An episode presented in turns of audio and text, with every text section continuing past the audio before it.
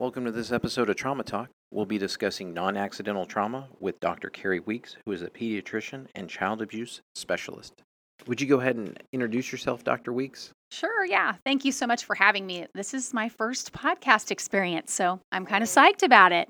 Um, yes, my name is Doctor Carrie Weeks, and I am a general pediatrician as well as a child abuse specialist uh, with the University of Kansas School of Medicine here in Wichita, Kansas.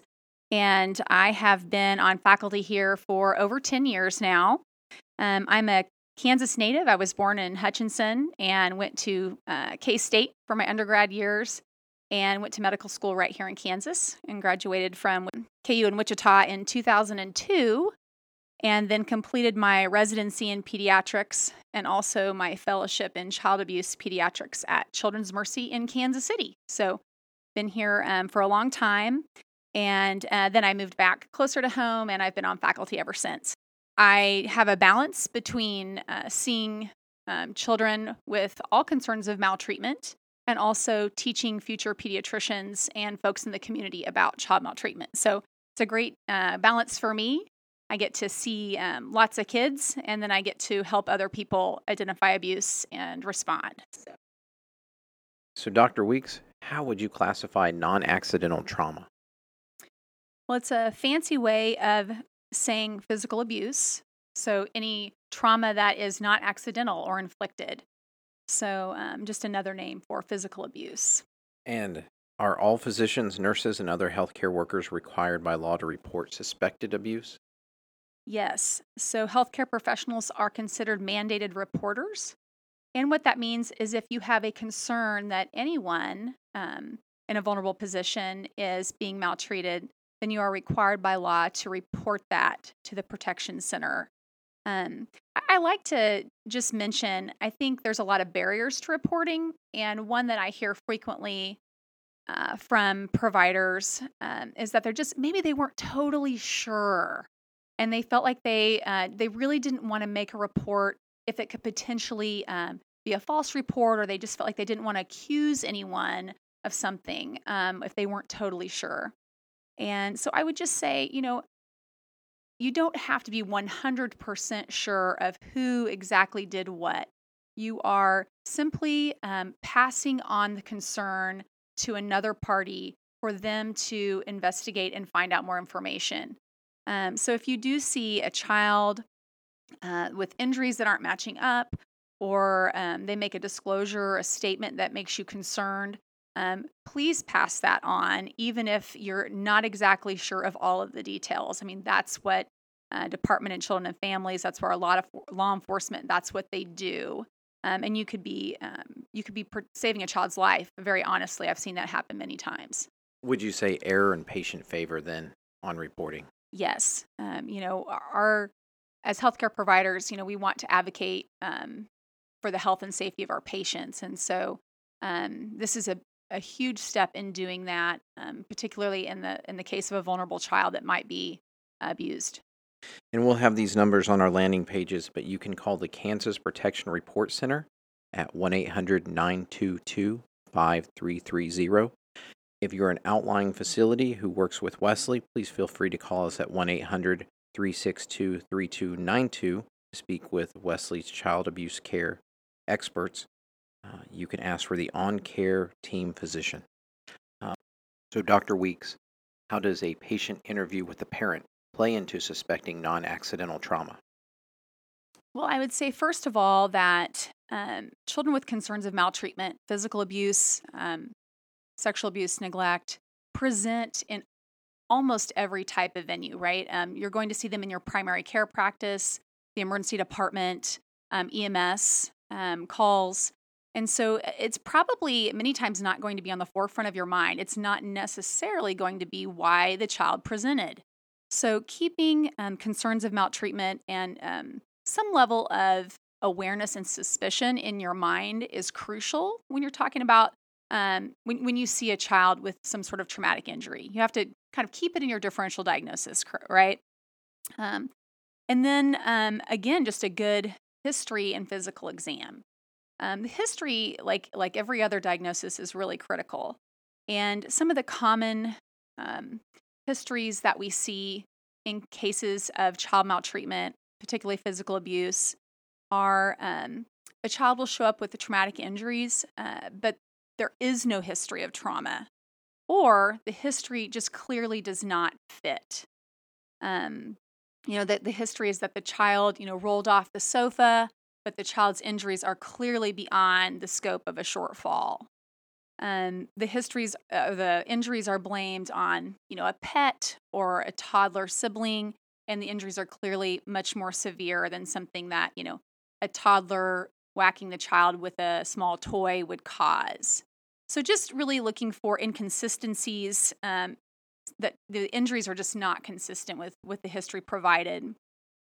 Um, the other thing we often see is that the history isn't um, developmentally compatible with the child. Um, if you have a six-week-old that the parents say they laid in the middle of a king bed and the child supposedly rolled off the bed, that does not make sense, because we know that a six-week-old does not roll, certainly isn't going to roll from the middle of a large bed.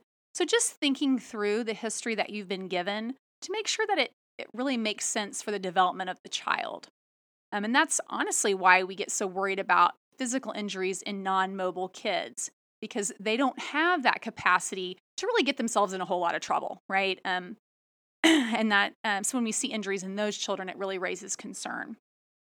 The last thing I'll say about history, you really have to look, um, listen closely for changes in the history.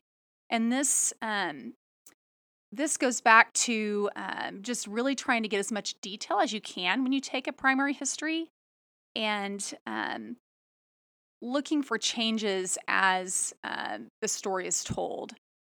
Uh, for example, if the parents or historian gives uh, one one set of causes for an injury from to in the emergency department, and then the story completely changes by the time the child is admitted. I mean, that right there should be a red flag, right? That the, the history has not been consistent.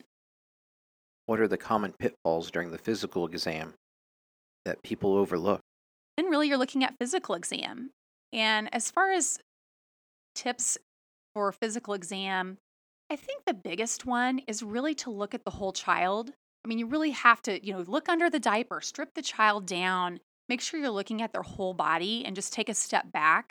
Um, sometimes it's easy to get fixated or caught up in one specific injury and miss others. Child presents with one traumatic injury, just make sure you're looking over their whole body um, so that you don't miss anything. And then looking for specific patterns and injuries that might be have a higher specificity or concern for abuse.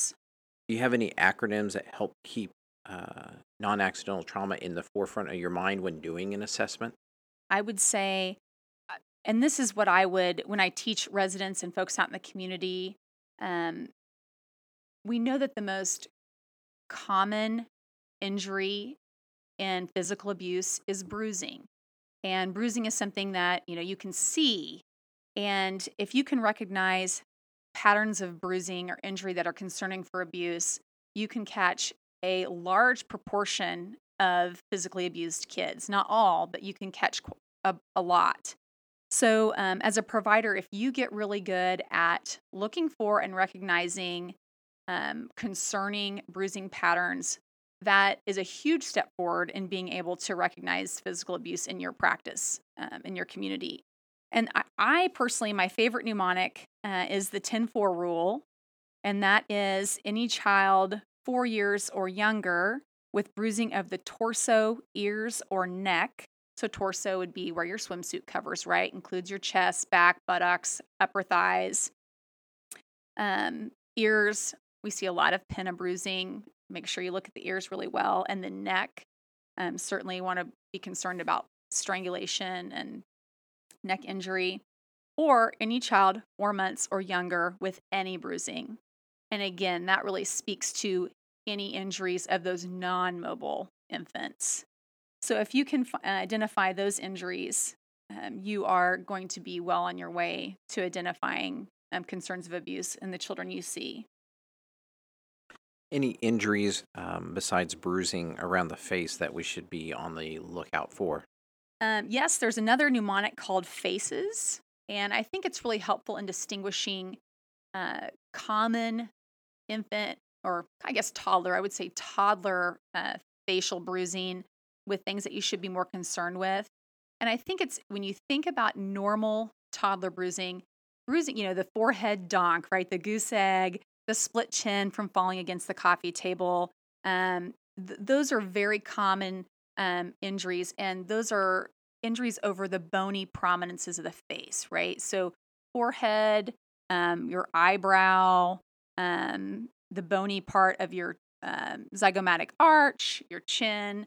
Um, those are common places when kids fall that they may be injured. What aren't so common are kind of the softer, more inset parts of the face. Um, looking for oral injuries, so frenulum tears, particularly in non-mobile in- infants, are a concern um, because uh, that is a very common mechanism for that is someone shoving a bottle or a spoon in an infant's mouth to get them to eat or shut them up. And so, that's, I'm sorry, and that's the ligament that connects. It connects your uh, your gut, your teeth, your gum line to your lip. So, um, it, so any any oral injuries, any bruising or tears in the mouth of a non-mobile infant um, would be concerning. Um, the angle of the jaw, so any, and that kind of goes along with with neck and uh, and jaw pattern. We see a lot of, um, we see a very common pattern where there'll be uh, fingerprint marks along the child's jawline from someone gripping their jaw or trying to force feed them, force a bottle in their mouth. So looking for any bruising along the jaw is concerning. The soft part of the cheek, again, that if it's not over a bony prominence, it's just less likely to be injured. The eyelids, the subconjunctiva, or just a subconjunctival hemorrhage, those are uncommon in accidental injury. And then anything that's patterned. So to familiarize yourself with um, what a slap mark looks like um, would be um, helpful as well. So, um, you know, most of us that see kids regularly or have children are familiar with the more accidental patterns of, of childhood injury. Every every kid I know's had the goose egg on the forehead. So just um, also familiarizing yourself with the things that are higher risk would be helpful. So for our healthcare providers, um, looking at their initial workup, whether it be in a, a small rural E R or an urgent care, how would you describe doing a good initial workup? Yes, and I think when I talk about this, um, or when you know you look at the literature, it's really focused on the youngest kids because the youngest kids, the kids that are uh, not verbal, those are the kids that are at the highest risk for serious physical abuse and death. So the highest uh, rate of death from non-accidental trauma is in our, our infants under one year, right? So um, a lot of the literature and a lot of the preventative measures are really focused on uh, infants and young toddlers that really can't tell us what's going on. Um, I would just advise if you see a child, uh, and I would say under three, um, with concern of physical abuse, um, that you really consider doing some additional medical workup. The standard of care would be a child under two years of age with any physical uh, concerns of physical abuse, any physical findings, bruising, um, a fracture that's poorly explained, that that child have a skeletal survey. And it would it's helpful to talk to the radiologist in your community and make sure that they um, feel comfortable doing that and have the capability to do a full skeletal survey. A full skeletal survey has, you know, like fourteen, I mean, it has it has a ton of images. Um, the old-fashioned babygram where you just take like one x-ray of the entire baby's body, really, I mean, the literature shows is a very poor screen for abuse and for fractures. So please um, find find out who in your community feels comfortable doing that. And I would recommend a full skeletal survey for any child under two that you have concerns of physical abuse.